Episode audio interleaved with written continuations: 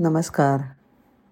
गोष्टीचं नाव आहे द कॉक्रोच थिअरी गुगलचे C E O Sundar Pichai यांनी ही कॉक्रोच थिअरी सांगितली आहे असा प्रवाद असला तरी प्रत्यक्षामध्ये सत्यता पडताळून पाहता असं आढळून आलं की हरिराव नावाच्या ब्लॉगरनी ही घटना त्यांच्या ब्लॉग साईटवर लिहिली होती.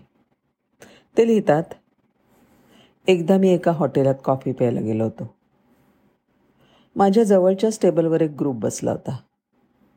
त्यात काही महिला पण होत्या. अचानक एक झुरळ उडत उडत येऊन एका महिलेच्या अंगावर बसलं.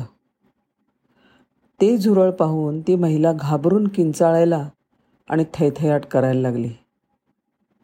निदान मिनिटभर तरी हा प्रकार चालू होता. मोठ्या मुश्किलीने तिने ते झुरळ झटकलं. आणि ते त्याच ग्रुपमधल्या दुसऱ्या महिलेच्या अंगावर जाऊन बसलं.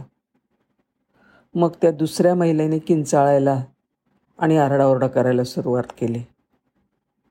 तेवढ्यात त्या हॉटेलचा वेटर तिकडे आला. आता ह्या दुसऱ्या महिलेने पण तिच्या अंगावरचं ते झुरळ मोठ्या मुश्किलीने झटकून टाकलं. आता ते झुरळ थेट वेटरच्या अंगावर जाऊन बसलं.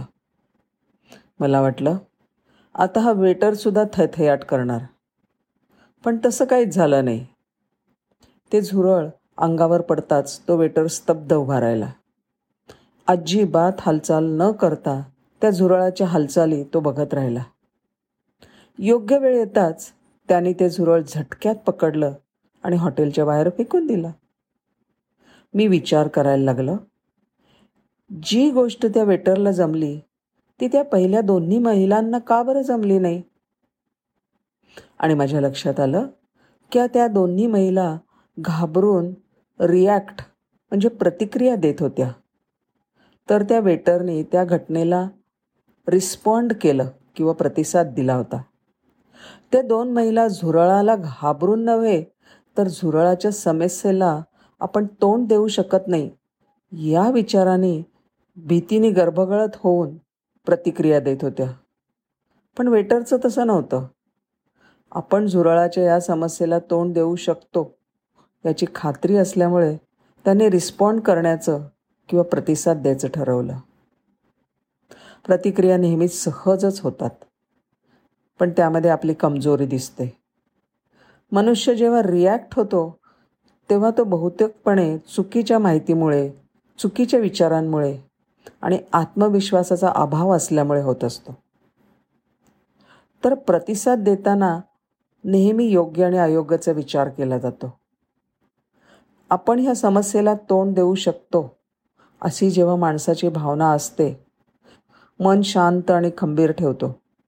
आणि शांत चित्ताने पण दृढ निश्चयाने त्या संकटाचा मुकाबला तो मग करू शकतो.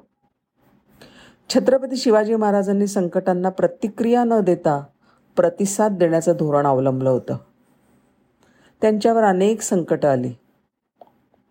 त्यांनी काही वेळा रिॲक्ट होण्याचं नाटक केलं सुद्धा पण खरी स्ट्रॅटेजी रिस्पॉन्ड करण्याची होती. म्हणूनच ते शाहिस्तिकानाची बोटं कापू शकले आग्रा इथून सुटका करून घेऊ शकले. तसंच अफझलखानाचा वधसुद्धा करू शकले.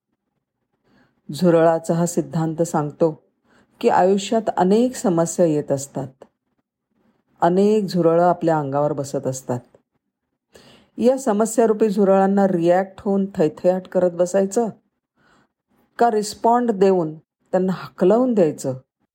हे आपलं आपणच ठरवायचं आहे खरं आहे की नाही? धन्यवाद.